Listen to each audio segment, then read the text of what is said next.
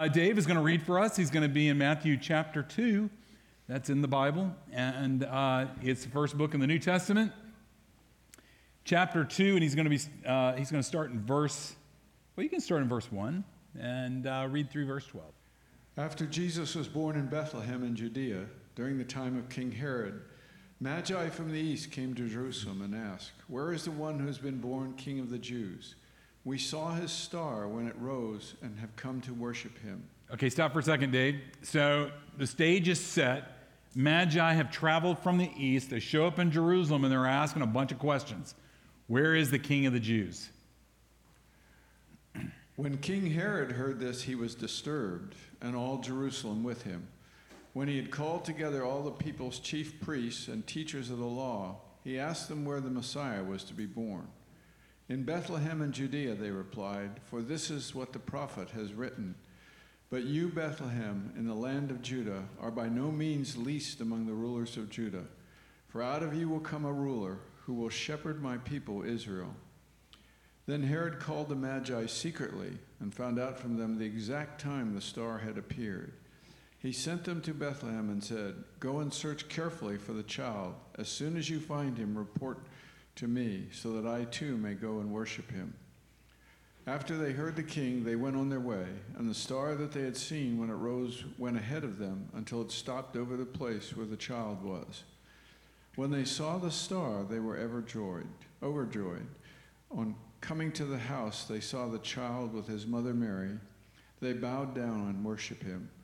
Then they opened their treasures and presenting him with gifts of gold, frankincense, and myrrh.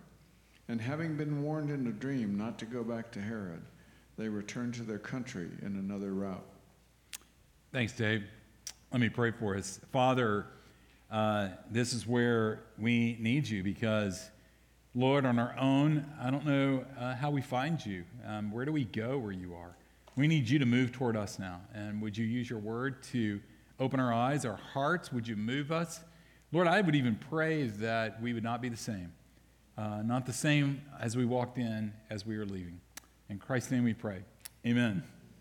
So I just love this uh, in the Bible because so many times we come to church and we have this preconceived idea of who God is.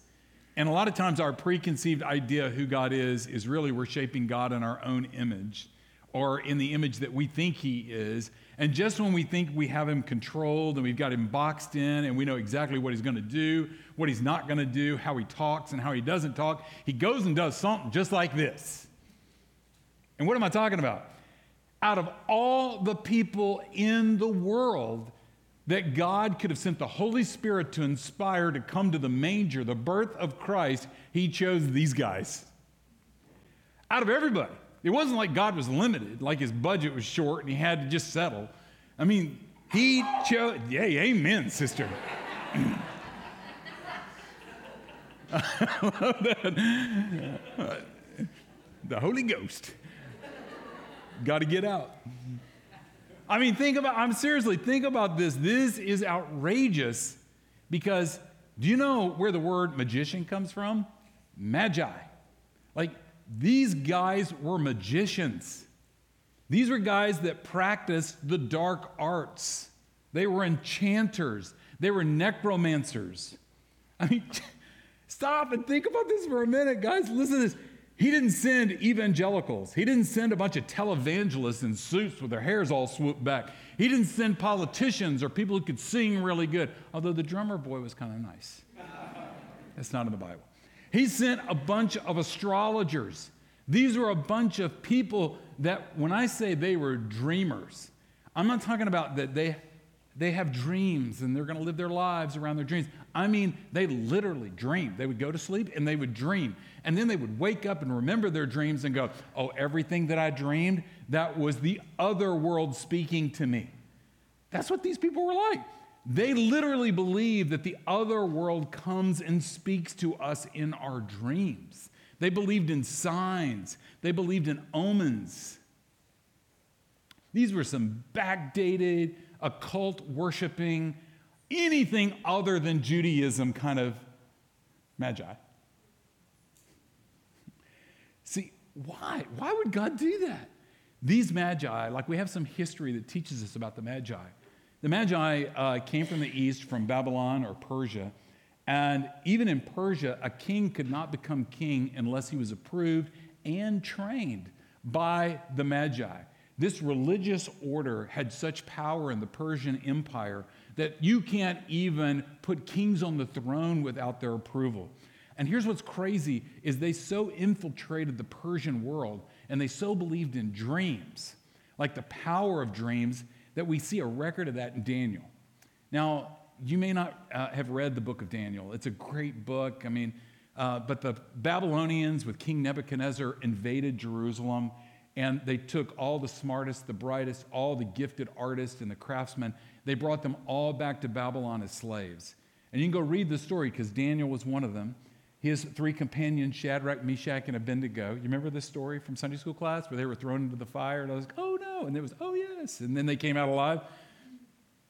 Short version. All right, you don't know the story? You really need to go read it.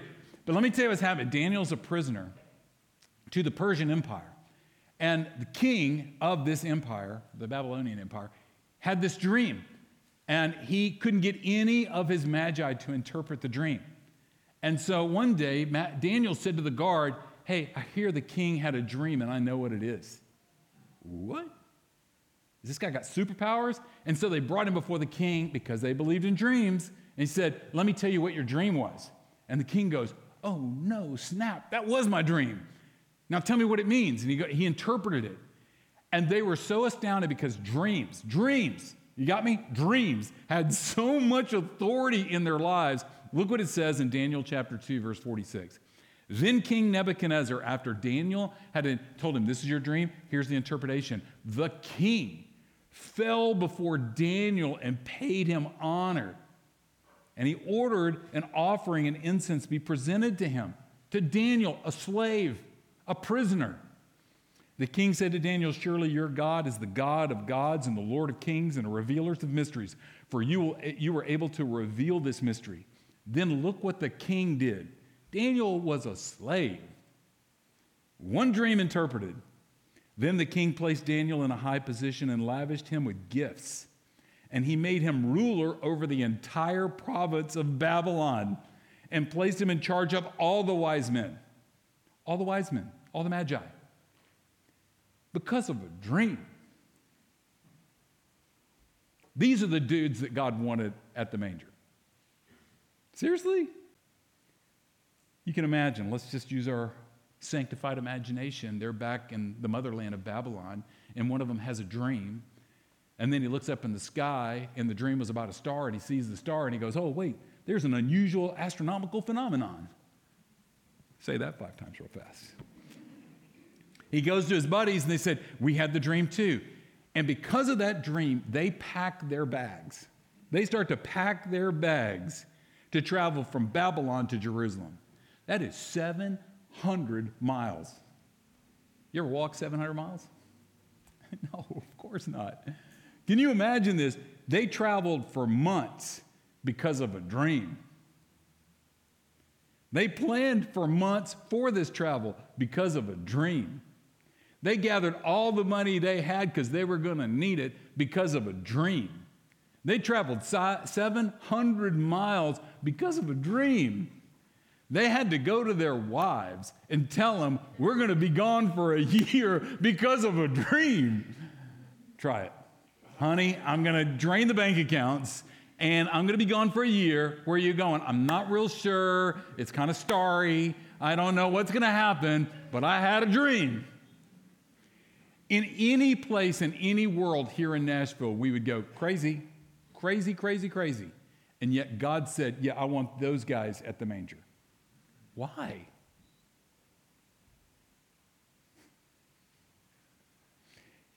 Hmm. Is it possible, just possible, that these guys were immensely curious? They were spiritually curious, they were spiritually hungry. And in this very moment, at this pivotal point, you know, the entire Old Testament is about the coming of Jesus. Everything's about Jesus. All the way back to Genesis chapter 1. all the way up through the entire Bible, it's all pointing to Jesus. So when Jesus comes, this is the most pivotal moment in Scripture. And God sends magi. Why? Do you think it's possible that God is saying, I love spiritually curious people? I love them. And it seems fitting because think about it. When God made us, He made us in His image. He gave us bodies. We all have bodies. I mean, there's not anybody here without a body. We all got a body. We also all have a soul. We have emotions. We have thoughts. We have feelings. We, we have things that are going on up here. But we also have a spirit. We've been made in the image of God. But what happened when man fell in the garden, that part of us, that third part of our lives, our spirit, died. And Christ was coming back to make it alive. And why wouldn't we be curious about this part of our lives? It's a part of who we are. Why wouldn't we be immensely curious about why is there no life there? Kick it, and it just doesn't move. And here's what I think is crazy. The Lord is saying, I love people that are spiritually curious. And if that's true, we're in the best time in history. I'm serious. Like, I just, I'm so excited about where we are in America right now, in this city right now. I think this could not be a better time for the church, even though it appears on the surface that much of the church has not come back to church. Across the nation, not just here. I still think this is so exciting. Let me try to explain. There is there's a reporter, her name is Tara Burton, and she wrote an article called Spiritual but Not Religious.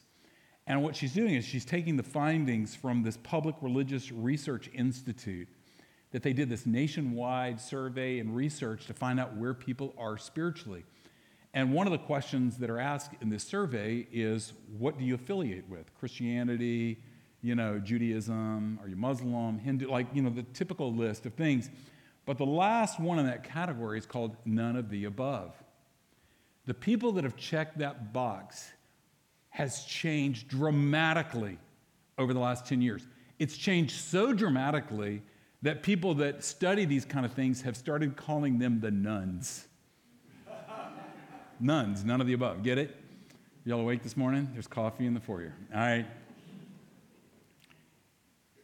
Do you know that one in five Americans check that box?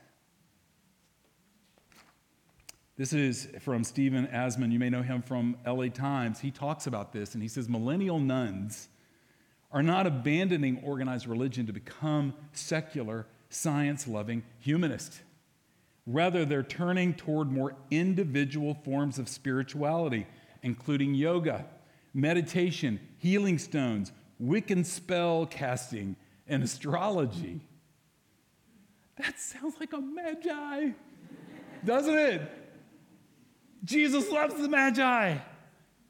Let's go back to Burton. She writes in her article a couple of examples of millennials that are spiritually curious and it's not taking them here. You want to hear these stories? Y'all with me this morning? All right, Merry Christmas. this is about Ava Scott. She's an actress and she's a theater maker in New York and doesn't practice any organized religion. But she was raised in both Catholic and Jewish tradition. In fact, her own spiritual life is more eclectic. She studies ancient languages from Aramaic to Arabic, impressive. She reads tarot cards Run, she reads runes and cowrie shells. I know. She believes in a higher power that some people might call God, but believes that such a power transcends individual traditional dogma. That sounds a lot like a magi. Well, then she goes on to talk about Megan Rybar, who works at a yoga studio, meditation yoga, and personal ritualistic acts provide her with a similar feeling of transcendency. She's weary of the term spirituality, instead, seeing her practices and rituals as a form of self care. The practice I consider spiritual are the things that I do to care for myself in a deep way, to calm myself when I'm distressed, to create meaning of the experiences of life. That sounds like a magi. Is it possible? possible that you might know somebody that's spiritually curious? It may be impossible not to know somebody who's spiritually curious. In the world that we live, we're not in church all the time. I mean, you may be spiritually curious here. And if you are spiritually curious here and you're not so sure about this advent of Jesus, guess what? God loves you. He's crazy about you. If we only had a star to lead us today, wouldn't that be great? But in fact, maybe we do. In John chapter 8, John says something very fascinating about Jesus. Jesus says, I am the light of the world. He who follows me will not walk in darkness, but will have the light of life. In fact, all throughout the Bible, God is connected with light. In fact, the star is displaying something that was already true about God is that he is the light of the world, that he has come to light up the world. And if you've gone to church at any time in your life, that's not a new thing for you. That doesn't surprise you. Even if you've not gone to church your whole life, it doesn't surprise you that the church would call God light, right? That the enemy is darkness, God is light. Here's what should blow your mind, though. In Matthew chapter 5, this is Jesus talking. Jesus looks to his disciples, which means he's looking at you, all right? And listen to what he says You are the light of the world. Wait a minute. No, no, no. Jesus, you're the light of the world. And he goes, no, You're the light of the world. In fact, he says, A town built on a hill cannot be hidden. Neither do people light a lamp and put it under a bowl. Not going to put it under a bowl. No. Anyway, instead, they put it on a stand and give light to everyone in the house. In the same way, let your light shine before others, that they may see your good deeds and glorify your Father in heaven.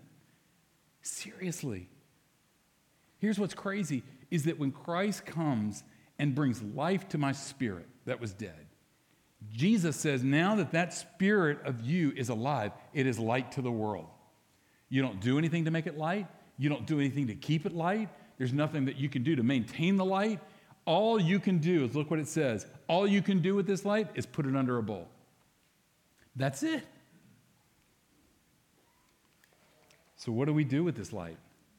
We let it shine. Isn't it incredible that during this Advent season, as we think about the Lord coming back, the way we're to live our lives is to be who we truly are? To discover who we are and be that. in, first, in 1 Peter chapter 3, Peter puts it this way He says, But in your heart, revere Christ as Lord, spiritually alive, a light. Always be prepared to give an answer to everyone who asks you, to give the reason for the hope that you have. But do this with gentleness and respect. That we are to move into the world as a light, being prepared to engage in conversations with the spiritually curious to give them an answer for the hope that dwells within us. And why wouldn't we be? Because who better understands the spiritually curious than us? I mean, think about it. Who understands doubt better than us? We do. Who understands questions, like tons of them, better than us? We, we do. Who better understands questions that there are no answers for, that demand faith? We, we do. Who understands better brokenness or hurt or anger, or love, or longings, or pain, or suffering, or failures, or inconsistencies. Us.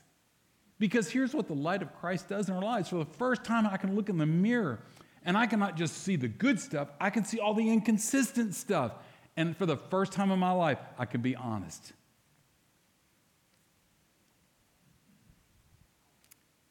Wow. See, what's crazy is if we're going to follow Jesus and our faith only stays here, we're missing the big story of Jesus. Because Jesus, I mean, this is the second member of the Trinity, God Himself. And how did He live out being fully human, which is what He's calling us to be, fully human? How did He live it out? Well, let me tell you how He lived it out. He went to tax collectors, He went to prostitutes, He went to outcasts, He went to lower class, He went to upper class, and he went to a lot of parties. Jesus loved to party. I know, it's crazy, isn't it? And Jesus is calling us during this Advent, in light of the fact that Christ is coming back, he's saying to us, Go, go, go live your life of who you truly are in the world that you live in. Go to the parties, go play softball with people that don't go to church with you, do carpool, invite, them into your home, hang out with them after work. And when you do that, here's the crazy thing love them enough to be curious about their curiosity. Jesus did it all the time. When Jesus was at these parties, He never just let the small talk be, yeah, you know, here the sheep crop is kind of slow this year. I don't know. What did people talk about? what is small talk back then? Yeah, where'd you get that bread? That's awesome. Yeah. Jesus would ask piercing questions that demanded people pause about their curiosity. He asked one guy that was sick, he said, Do you want to get well? That's an odd question to ask somebody who's dying. But doesn't it take you deeper into the curiosity of who they are? You ask another person, Do you know why you're so afraid? Jesus asked another, Why are you trying to trap me with your words? Is that not an invitation into the curiosity of others? What do you want me to do for you? See, when we become curious about other people's curiosity, something exciting happens in our lives, church. Is not only does the light begin to shine, but we start to have fun. I know you can't say the F word in church, right? But there it is. When I lived in Fort Lauderdale, one of the things I did was I trained people in how to share their faith, and we would have these conferences, and people would come in from all over Fort Lauderdale, and really all over the country. In the first class, we would talk about stuff like this, about being the light of the world. And I would, I would talk for 20, 30 minutes and said, okay, let's go. And they're like, where are we going? We're going to go to the beach. And here's what I want you to do. I'd pair them up and I'd say, I just want you to go and I want you to bump into strangers and I want to say, sorry, can I ask you a question? And uh, they go, okay, what, what's the question? And I said, just go up to the stranger and say, do you have a few minutes? I'd like to ask you a question. Would you mind just giving me a little insight into your spiritual journey? Right, right. And so the people all get their nerve up and they're like, people are going to kill us. No, they're not going to kill you. Don't worry.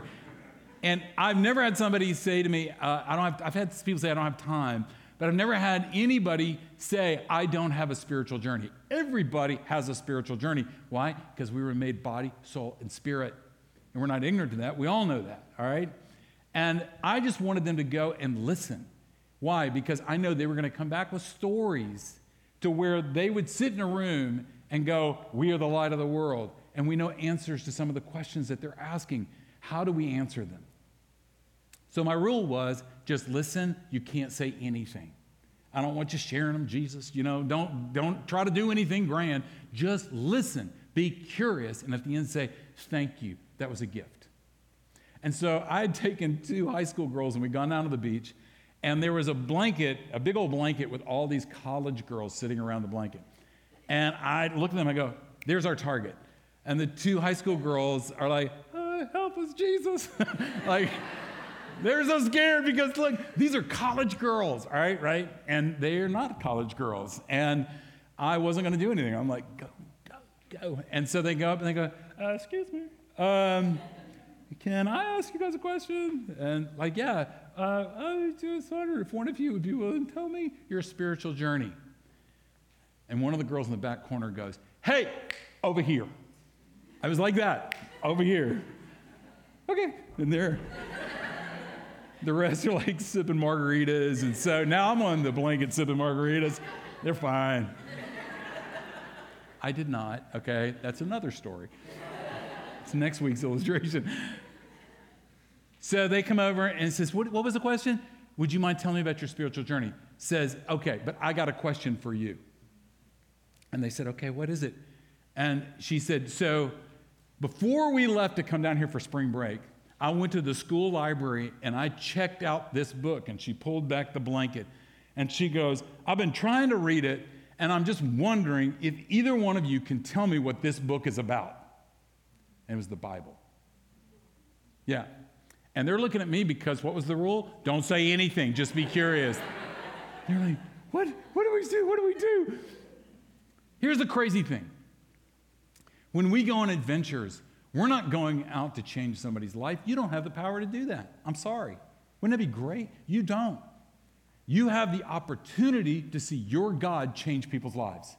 Because God was working on that girl's life long before we ever showed up. And guess what? Heaven isn't, heaven isn't sitting up there going, oh, hope those high school girls can pull this off. Otherwise, they're doomed. You know? That's not what's going on. Those girls now had an opportunity to partner with Jesus, who said, You are the light of the world. Now go shine. Go shine and watch what I'm going to do. Because what I want to do in her is what I did in you. Okay, I'm almost done. We're about to come to this table. But we got to go back to the story because there's a sad part of the story. Because when King Herod heard, when he heard all this, he was disturbed, and all Jerusalem with him. And when he called together all the people's chief priests, say that with me. Who did he call together? Chief priests and teachers of the law. Say it with me. Teachers of the law. These were people that went to church. And he asked them where the Messiah was to be born. And they went, Oh, yeah, we know. Bethlehem in Judea. Bethlehem was five miles from Jerusalem. Five miles from Jerusalem. The Magi, their spiritual curiosity brought them 700 miles to come and fall at the feet of Jesus and worship a newborn. But the religious elite couldn't travel five miles. They couldn't be inconvenienced to get on whatever they rode and ride for 30 minutes that way. They refused. And what did they refuse? They refused to worship. And what I'm saying to us, church, as we come to this communion table, we say this often here. This is a, sacrament that Jesus instituted on the night that he was betrayed. And he said, I want you guys to do this in remembrance of me. And I, I want you to bring your body and that's why we do it here. I want you to be inconvenienced. I want it to be irritating to you to have to wait in line to come here. Why? Because Jesus is saying, come on, come on, participate in this. Join me in this. That's why we, we change the elements from grape juice to wine, so that you could taste the bitterness, the bitterness of the death of Christ. And the bread now has been changed to this unbelievably tasty, unleavened bread, so that you can taste the sweetness of the power of this table. Now, if you come and you don't, you don't drink wine, that's okay. The center circle is grape juice. Uh, feel free to use those. I think the clear ones are wine, and then the, the frosty mugs are grape juice. but as you come to this table, that, that we come here not just to remember what Christ has done for me, but in 1 Corinthians chapter 11, it says we also come here to proclaim it. We proclaim it over our lives, and we also proclaim it out there that we go as a light to be curious about a world right now that has become immensely curious about spirituality. And for us to engage in the conversation is to come here and say, Lord, awaken me from my complacency. Awaken me from the part of me that cannot be inconvenienced by your agenda. And now awaken me to who I really am spiritually and let me join you in that. And we're going to do something this morning that's going to kind of push you in that. These are our prayer cards. Traditionally, here at Midtown during communion, we ask you to write a prayer on here and post it out on the prayer walls in the hallway. And when you leave a prayer, take a prayer. Pray for somebody, and somebody will take your prayer and pray for you. Here's what I'd like you to pray about is writing the first name of somebody on this card that you know is spiritually curious in your life. Because you all know somebody. Even if it's you, write it on here. And as you come and take communion and go out the door here and post it on the wall and take one. And here's what will happen is somebody's going to be praying for you as you learn how to be the light and be curious about somebody else's curiosity and be present with them and see what God is going to do while you're praying for somebody else to do that. Would you consider that?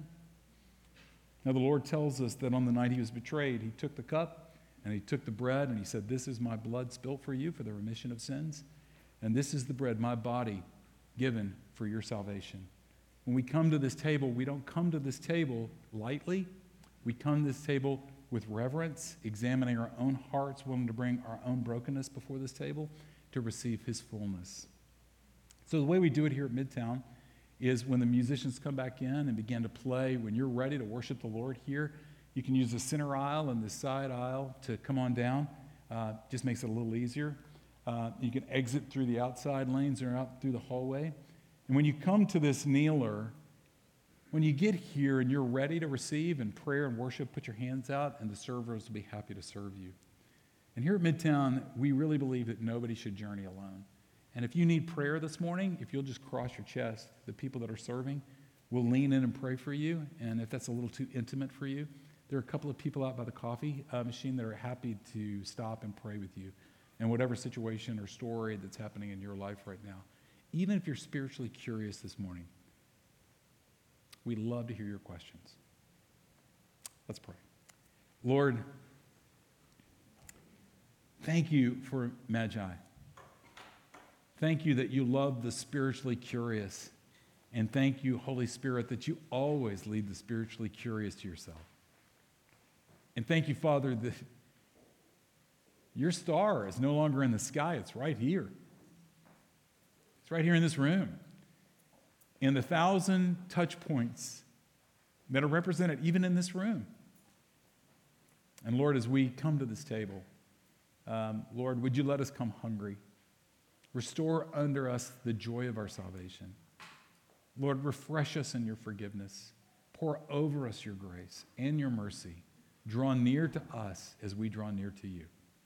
In Christ's name we pray.